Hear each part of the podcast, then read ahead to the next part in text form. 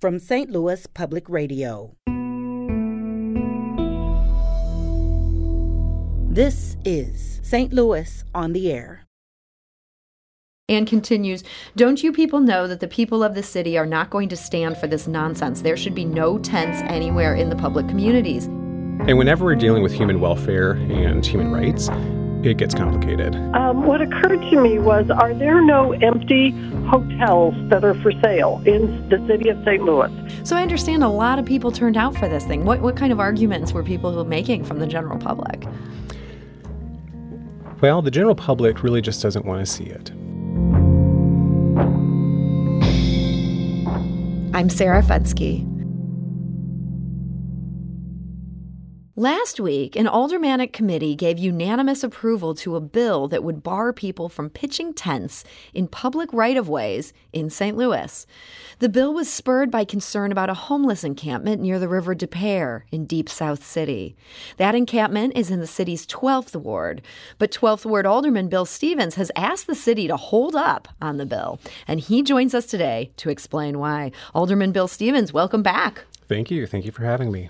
So, give us a little bit of context on this. Where is this homeless encampment that has stirred the concerns that, that led to this proposal from one of your colleagues? Yes, so this encampment on the River Des Peres is located at Gravois and River Des Peres on the northwestern bank. So, sort of caddy corner from the abandoned Steak and Shake. And, and how big of an encampment are we talking? It has grown in the past few months. Uh, it originally was just a one to maybe a small handful of individuals, uh, and it has grown upwards to six to eight. And are there concerns from residents that this is, is maybe a, a troublesome bunch? Not so much troublesome, but there are public safety concerns uh, and, and, public health concerns. You know, there's always the concern of waste management, for sure. Mm-hmm. Um, there's the concern of perhaps a, an uptick in crime or perhaps the usage of illegal substances and so on and so forth. Okay, so people have some concerns about this. Mm-hmm. Um, your colleague Tom Oldenburg, he represents the ward that is just adjacent to your ward. He sponsored this bill. Walk us through what what would this do? So, Board Bill 14 seeks to ban uh, tent encampments or any pseudo housing materials on public right of ways, such as sidewalks and so on and so forth. But any utility uh, right of ways, the embankment of the River Des Peres, any city owned property essentially. So, Brad has a question on Facebook. I'm sure a lot of people are wondering this. Isn't it already technically illegal to camp anywhere other than a designated campground? Well, it's complicated. I figured you might say that. yes, yes, yes, yes. And whenever we're dealing with human welfare and human rights, it gets complicated mm-hmm. uh, and multifaceted. So, at a moment's glance, uh, yes, we do have uh, specific areas for perhaps not in the city of St. Louis, but say in state parks or so on and so forth, where camping is permitted. Mm-hmm. So it's not just permitted, but it is also permitted, uh, and that one has to purchase access to it. Um, however, we also know that in circuit courts across the United States, courts have generally held, federal courts have generally held, that in the absence of adequate housing or beds or services, that there is a civil right aspect to using public space for shelter if necessary. So if a city can't provide shelter for somebody who's who's out there on the streets, they're saying you can't just round them up. You can't just make this illegal. Mm-hmm. Absolutely, okay. more or less. So if I am affluent, I have lots of resources, and I decide to just pitch a tent in a city park, that's probably not going to fly. But if I'm homeless and I have nowhere else to go, the rules get a lot more complicated for the city. Absolutely, and you know there are always exceptions to the rule, Sarah, but I mean, nine times out of 10, if not nine and a half times out of 10, someone who's experiencing homelessness is experiencing a crisis, be it a mental health crisis, be it a socioeconomic crisis, be it an XYZ crisis. We come to homelessness from a million different paths. Mm-hmm. And there will always be those that take advantage of the opportunity or the, the situation. Um, but that, that's that's the exception, not the rule. Mm-hmm. People aren't saying, I want to live down by the River Des Peres because this is the best place to live. That's oh, not what's happening. Absolutely. So there was discussion about this at this aldermanic committee. I know you are not on this committee that was discussing this, but you did go to this meeting. I did, yes. I, I attended the virtual meeting. Our committees are still virtual, so it is so easy as just hopping online, but I was in attendance, yes. So I understand a lot of people turned out for this thing. What, what kind of arguments were people making from the general public? Well, the general public really just doesn't want to see it. Um, and and I can understand that. I can see that. You know, it forces us to confront the uh, the failures of society, mm-hmm. right? We're in the United States in the year 2022. We should not have a homelessness problem, but we do. Homelessness mm-hmm. still persists. And every city across the United States is experiencing this and struggling with this question of how do we adequately address homelessness. So I, I think that it can put us in an uncomfortable position when we have to see it mm-hmm. and reflect upon ultimately the failures of our society. And that is really what's coming to the forefront uh, in these debates about Board Bill 14. You feel like people are saying, I don't want to have to look at this. You think that's what's driving a lot of opposition? I do. I do think that a lot of support for Board Bill 14 is, is rooted in that. And then you do get a full spectrum of, you know, the one side saying, I don't want to see it, to, you know, they are still human but we have to do something about this to you know the opposite end of this is a human right we have no right to infringe upon it so we, we really are getting a full spectrum of opinions on homelessness with uh, Board Bill 14. A full spectrum of opinions. This seems to be what happens in St. Louis. Uh, people are very invested in their city government. Uh, you know, that can be both a blessing and good. a curse. Yeah. Yes, yes. Uh, we heard from a number of our listeners who also had some thoughts on this. Uh, Gary writes on Twitter I do not support the proposal to bar tents in public areas. In rare cases, folks pitch tents on public right of ways, streets, or sidewalks that create a safety hazard to the camper or impede right of way to foot traffic. For those rare cases, assisting moves by a social support organization is warranted. Anne writes, quote, if they do not hurry and do something about this, it will for sure bite them in the, I'm going to just leave the rest unspoken because this is a, a family radio program. Anne continues, don't you people know that the people of the city are not going to stand for this nonsense? There should be no tents anywhere in the public communities. The city closed the homeless center that operated for years, so let them set up camp at City Hall. A couple different opinions there from different people. Gary suggested this idea of trying to assist these people. And I think that's something that you'll hear people bring up at meetings. you know, that it's inhumane to just let people camp down by what is in some ways almost a, an open sewer. The River des Peres moves a, fa- a fair amount of things through the city. Um, have there been attempts to reach out with social service organizations to see if we could help transition people to housing? Oh, absolutely. Absolutely. So the Department of Human Services Homeless Services Division, go ahead and say that five times fast, they go out daily with outreach uh, outreach providers to assess what led to this. Mm-hmm. What are the barriers that you have? And again, it's a full gamut of you know, it can be mental health, it can be addiction issues, which the city of St. Louis considers to be a mental health crisis, not a moral crisis. Sure. Right? It can be fiscal. We do have one individual who is actively working, but is unable to.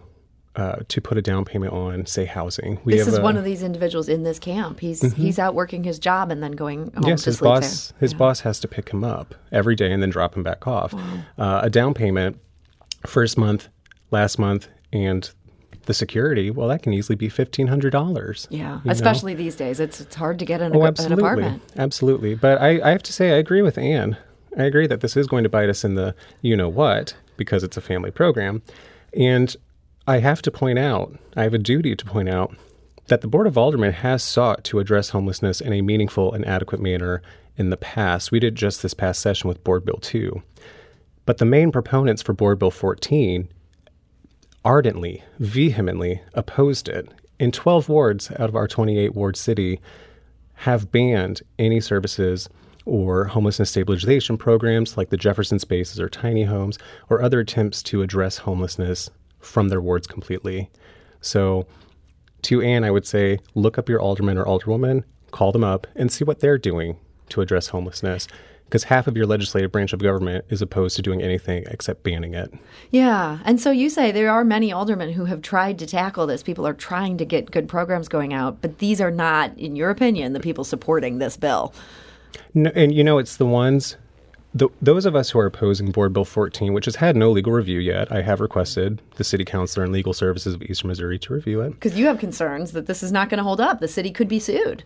I do have concerns that it does place the city in a, uh, a sort of jeopardizing position uh, in light of leg- uh, rather a, a Court of Appeals case in the Ninth Circuit Court with Martin v. Boise. So we had Board Bill 2, and we had everyone oppose it. Mm-hmm. So it didn't pass you know, the um, the amendment to allocate funding to to homelessness services. We then end up with Bill, Bill for, Board Bill 14, which seeks to outright ban it. Mm-hmm. Right. Well, we can't do that because of Martin v. Boise out in the West Coast. And this again goes to this precedent that you, that you spoke of. If you're not providing housing for people who need it, you can't just boot them out of public places. Absolutely. So then we come back to the original question of why isn't the city doing anything about this? And we've just restarted the conversation. Yeah. We're just going in loops because again, half of your legislative branch of government, St. Louis, does not want to adequately address homelessness. So you spoke against this at this meeting. I did. Um, give us the gist of your arguments. Were you speaking mainly on we got to slow this down and see what the legal precedent says if this can even uh, pass, or, uh, pass muster with the courts? Absolutely, and there are greater concerns. The board bill, uh, board bill 14, as it currently stands, has no outline for enforcement. Okay, so we've banned tent encampments on on public property. Okay, who enforces it? Is it the Department of Human Services? Is it the St. Louis Metropolitan Police Department, Public Safety? Who's actually in charge of this this enforcement? Mm-hmm. And it doesn't answer that. It doesn't take into consideration uh, Martin v. Boise, or more locally, Fernandez versus St. Louis County, which ruled that panhandling was a civil right, a protected civil right, not the panhandling aspect, but the usage of public space aspect. And I am not in a position where I can consent to putting the city in a precarious position. Where it could end up, uh, you know, this could end up backfiring for the city from, from what they're attempting to do here. Absolutely. It gets challenged in court. If we lose that court case, we then lose the ability to to address it uh, whatsoever. Not whatsoever, because we can still address it, but it becomes to, much more costly. well, absolutely. And furthermore, we can then no longer restrict or uh, add restrictions to usage of public spaces. It preempts the field. I want to go to the phone line. Sandra is calling from Bridgeton with a question that maybe seems worth worth posing here. Uh, Sandra, hi, you're on St. Louis on the air. Thank you. Um, what occurred to me was, are there no empty hotels that are for sale in the city of St. Louis that could be converted? The people could then have a private bedroom and bathroom, small space to put their stuff. You could put a community kitchen on the first floor, use the meeting rooms for job training, substance uh, abuse counseling, mental health counseling, whatever else would be needed. Why not buy a hotel? Uh, Sandra, thank you for that thought. I, I, know that's something that, that people are, are wondering. Um, Alderman Stevens, is that something the city has discussed? That is an excellent question. And Sandra, if I ever meet you out in Bridgeton, I'm going to shake your hand. Uh, that is exactly what the city of, of Memphis has done down in Tennessee. Uh, and there's also a program in St. Paul, Minnesota, where it wasn't a hotel, but rather a former convent. Mm-hmm. And it is absolutely a, a, successful stabilization program that does have that community aspect and, quite frankly, mimics our own Jefferson spaces or tiny homes. We use the term interchangeably, mm-hmm. which itself has been wildly successful. The issue there is capacity. Mm-hmm. We've got a wait list for the Jefferson spaces 50 people deep. So I'm absolutely with Miss Sandra. I think the city should take over uh, Jefferson Arms downtown and convert it to not just a homelessness shelter, but a general drop in for city services. Well, Sandra, thank you for that idea. There's there's some support here from the alderman, um, but as Alderman Stevens mentioned, uh, the board has not been willing to go forward with some of these proposals to try to do something about this issue. It could be a hard sell here. Going forward, this made it out of the committee with seven to nothing support. Again, you are not on this committee. You tried to speak in favor of doing something else here. Do you think this could get passage from the full board of aldermen? Well, the legislative process is a metered process. It can go forward, it can go back, it can stop in the water where it is. So I can't speak to the, the progression of the bill, but I can say that we are expecting the city counselor's opinion as well as the opinion of the legal services of Eastern Missouri by uh, the end of this week on the 13th. And I I think barring that, none of us should be pledging our support to it before we have uh, an impartial legal opinion on whether or not it would pass muster. Yeah, that seems really important. Well, so that's coming hopefully by the end of this week. I hope you'll keep us updated as this story continues. Absolutely, I will. All right. Well, uh, 12th Ward Alderman Bill Stevens, thank you so much for joining us today. Of course. Thank you for having me.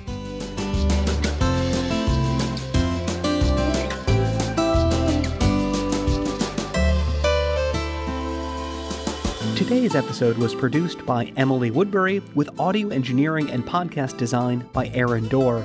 Our executive producer is Alex Heuer.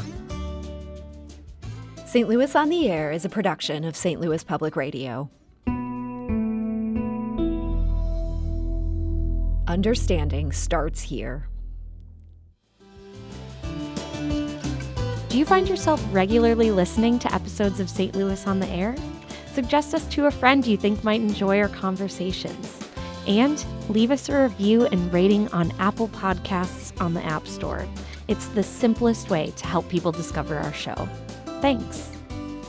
St. Louis Public Radio is a member supported service of the University of Missouri St. Louis.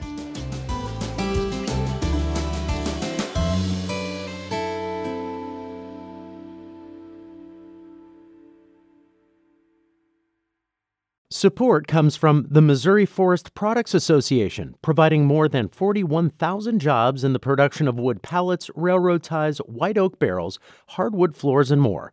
Details at choosewood.com.